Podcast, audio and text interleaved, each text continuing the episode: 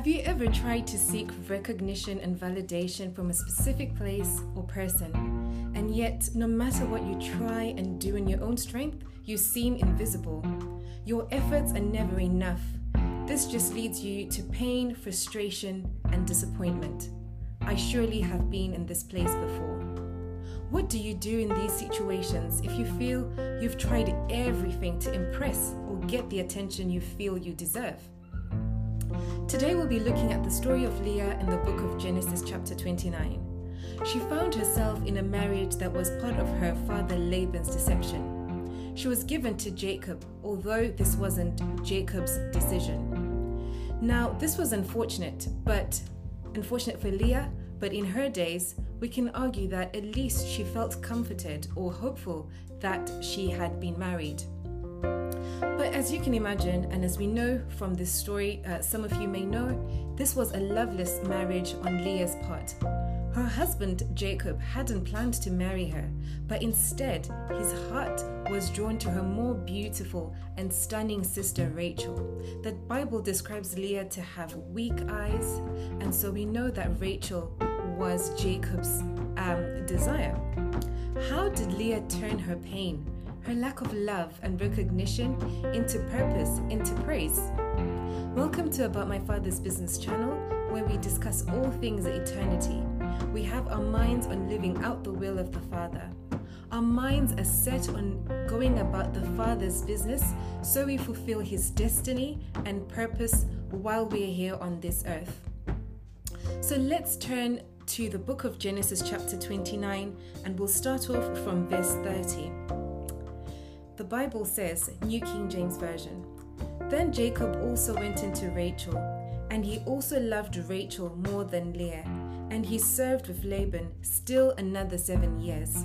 We see there, Jacob loved Rachel more than Leah. Verse 31 When the Lord saw that Leah was unloved, he opened her womb, but Rachel was barren. So Leah conceived and bore a son, and she called his name Reuben for she said, The Lord has surely looked on my aff- affliction. Now, therefore, my husband will love me more. Then she conceived again and bore a son, and said, Because the Lord has heard that I am unloved, he has therefore given me this son also. And she called his name Simeon.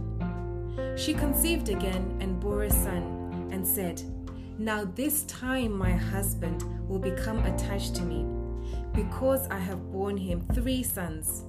Therefore his name was called Levi. And she conceived again and bore a son and said, Now I will praise the Lord. Therefore she called his name Judah. Then she stopped bearing. Just to read that last verse 35. And she conceived again and bore a son and said, Now I will praise the Lord. Now I will praise the Lord. Therefore she called his name Judah. Then she stopped bearing. We can see in Leah's own words that she was the unloved one. It says that the Lord saw that she was the unloved one. In her own terminology, in her own voice, she says that the Lord has seen my affliction. She says the next time she has her third son, now my husband will be attached to me. Leah could see that the Lord was on her side. The Lord was favoring her and opening her womb due to her situation of not being recognized, of not being loved. And yet, her focus was on pleasing her husband. She didn't see who was the who was the rewarder of this. So, while waiting, it's important to see that sometimes we actually give praise to the wrong things because these are the things that we're seeking our praise from the wrong people, should I say. These are the people that we're seeking praise from instead of praising God. It took Leah quite some, some time to get to this place. We saw then that she then names her fourth son Judah. And, you know, this is to praise the Lord. And we can see there that you know, everything goes quiet. She stops bearing for a time. And isn't it amazing to just see that when she decides to look to the Lord, what has what did the Lord do with this son that she dedicated to praise him, to glorify him, to not look at the man, to not look at the person where she expected recognition. We know that Jesus, our savior, our Messiah comes from the tribe of Judah. He is the lion of the tribe of Judah. See, Leah knew that God saw her situation, but she just didn't know how to direct her thanksgiving to Him. He was the source of her blessings. The word says, Children are heritage from the Lord. And we can certainly empathize. It's, it's certainly normal to desire the love of, of your partner, your husband. But this just wasn't happening. And we see a shift um, from when she decides to honor God. I just don't think it was ever easy for her to do. But when she shifted her focus, her whole destiny changes. Even her naming style, if you read Genesis 30, you'll see the children she has after Judah. These are just that their names are prophetic into their lives, into their destinies, not to get the attention of her husband it's it's it's crucial. It's desirable to get that person we want to notice us, that person we want to validate us. We want to get their attention. It's it's great. It helps us to feel loved. But today I just want to encourage you. Just make a quality decision to make a sacrifice of praise.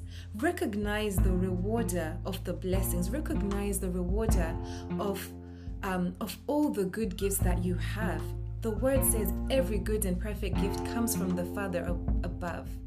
So I just think this is so important even at work. We try so many things to get recognition, to get um, promotions, you know, but we feel overlooked sometimes. God is just saying, don't look to the man, don't look to the people. Praise God, praise Him, even though it doesn't make sense to you how you you haven't received that promotion just yet, or that um, that new job that you've been waiting for. Hebrews chapter 13 verse 15 says, Therefore, by him, let us continually offer the sacrifice of praise to God, that is the fruit of our lips, giving thanks to his name. What is sacrifice? Sacrifice is, is giving up something, offering something. In the Bible, we know that they, they offered animals, for example.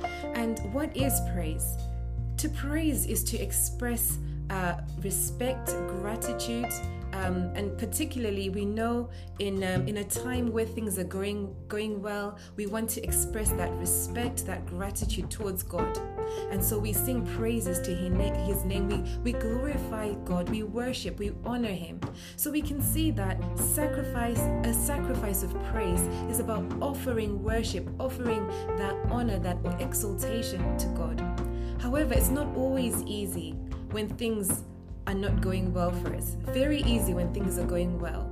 But things aren't going well, that's when it becomes a sacrifice because it's it's deciding to say, God, I will trust you even though I don't understand, even though I didn't expect to be in this situation. I didn't plan this. This is Leah. I didn't plan to marry this man. My father got me into this situation. Laban, that is not God. Laban, her earthly father, got her into this situation. And you may be thinking the same. How do I praise God? I found myself stuck in this. But God wants us to still praise Him in the in the times when it doesn't make sense. Um, if you think about Paul and Silas, they were in prison you know they've been doing the work of the lord and they find themselves in a in captivity as leah described it they found themselves in a in affliction but what do they do they decided to to praise god you know, I can be here all day talking about the times that I've praised God, tears running down my cheeks with many questions. But the truth is, I had to remember that God is good. And so I want to encourage you today remember that God is good. Yes, sometimes it doesn't make sense. Yes, sometimes with, with, with tears running down our faces, we still give the sacrifice of praise. This is what we're encouraged to do with our whole heart, knowing that God, God sees us. And I just believe, as God did it for Paul and Silas, that as they were in prison, that their shackles were, were removed, their shackles were broken. So again today, like Leah deci- decided, now praise the Lord. Make that decision. Make that decision. Just ask yourself, what is it that I am trying to get um, attention for and from whom? Is it from God? Is it from a boss? Is it from a partner? And I'm just not getting the attention that I feel I deserve. And it's removing your focus from praising God. God wants you to praise Him. Whilst you wait on Him, whilst you trust Him for the blessing, just praise Him and you will see your, your future, your destiny shifting.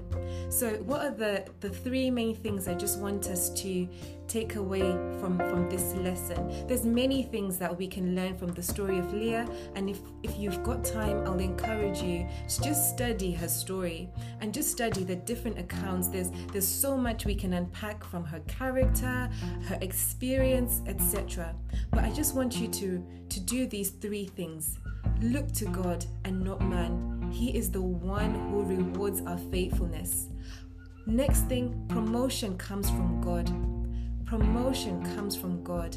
And just I just want you to remember God has a plan for you to give you a future and a hope, an expected end, as he says in Jeremiah 29 11. If you think about it, God had a plan for Leah. We talk about the 12 tribes of Israel. Leah is central, Leah is key to the 12, 12 tribes of Israel.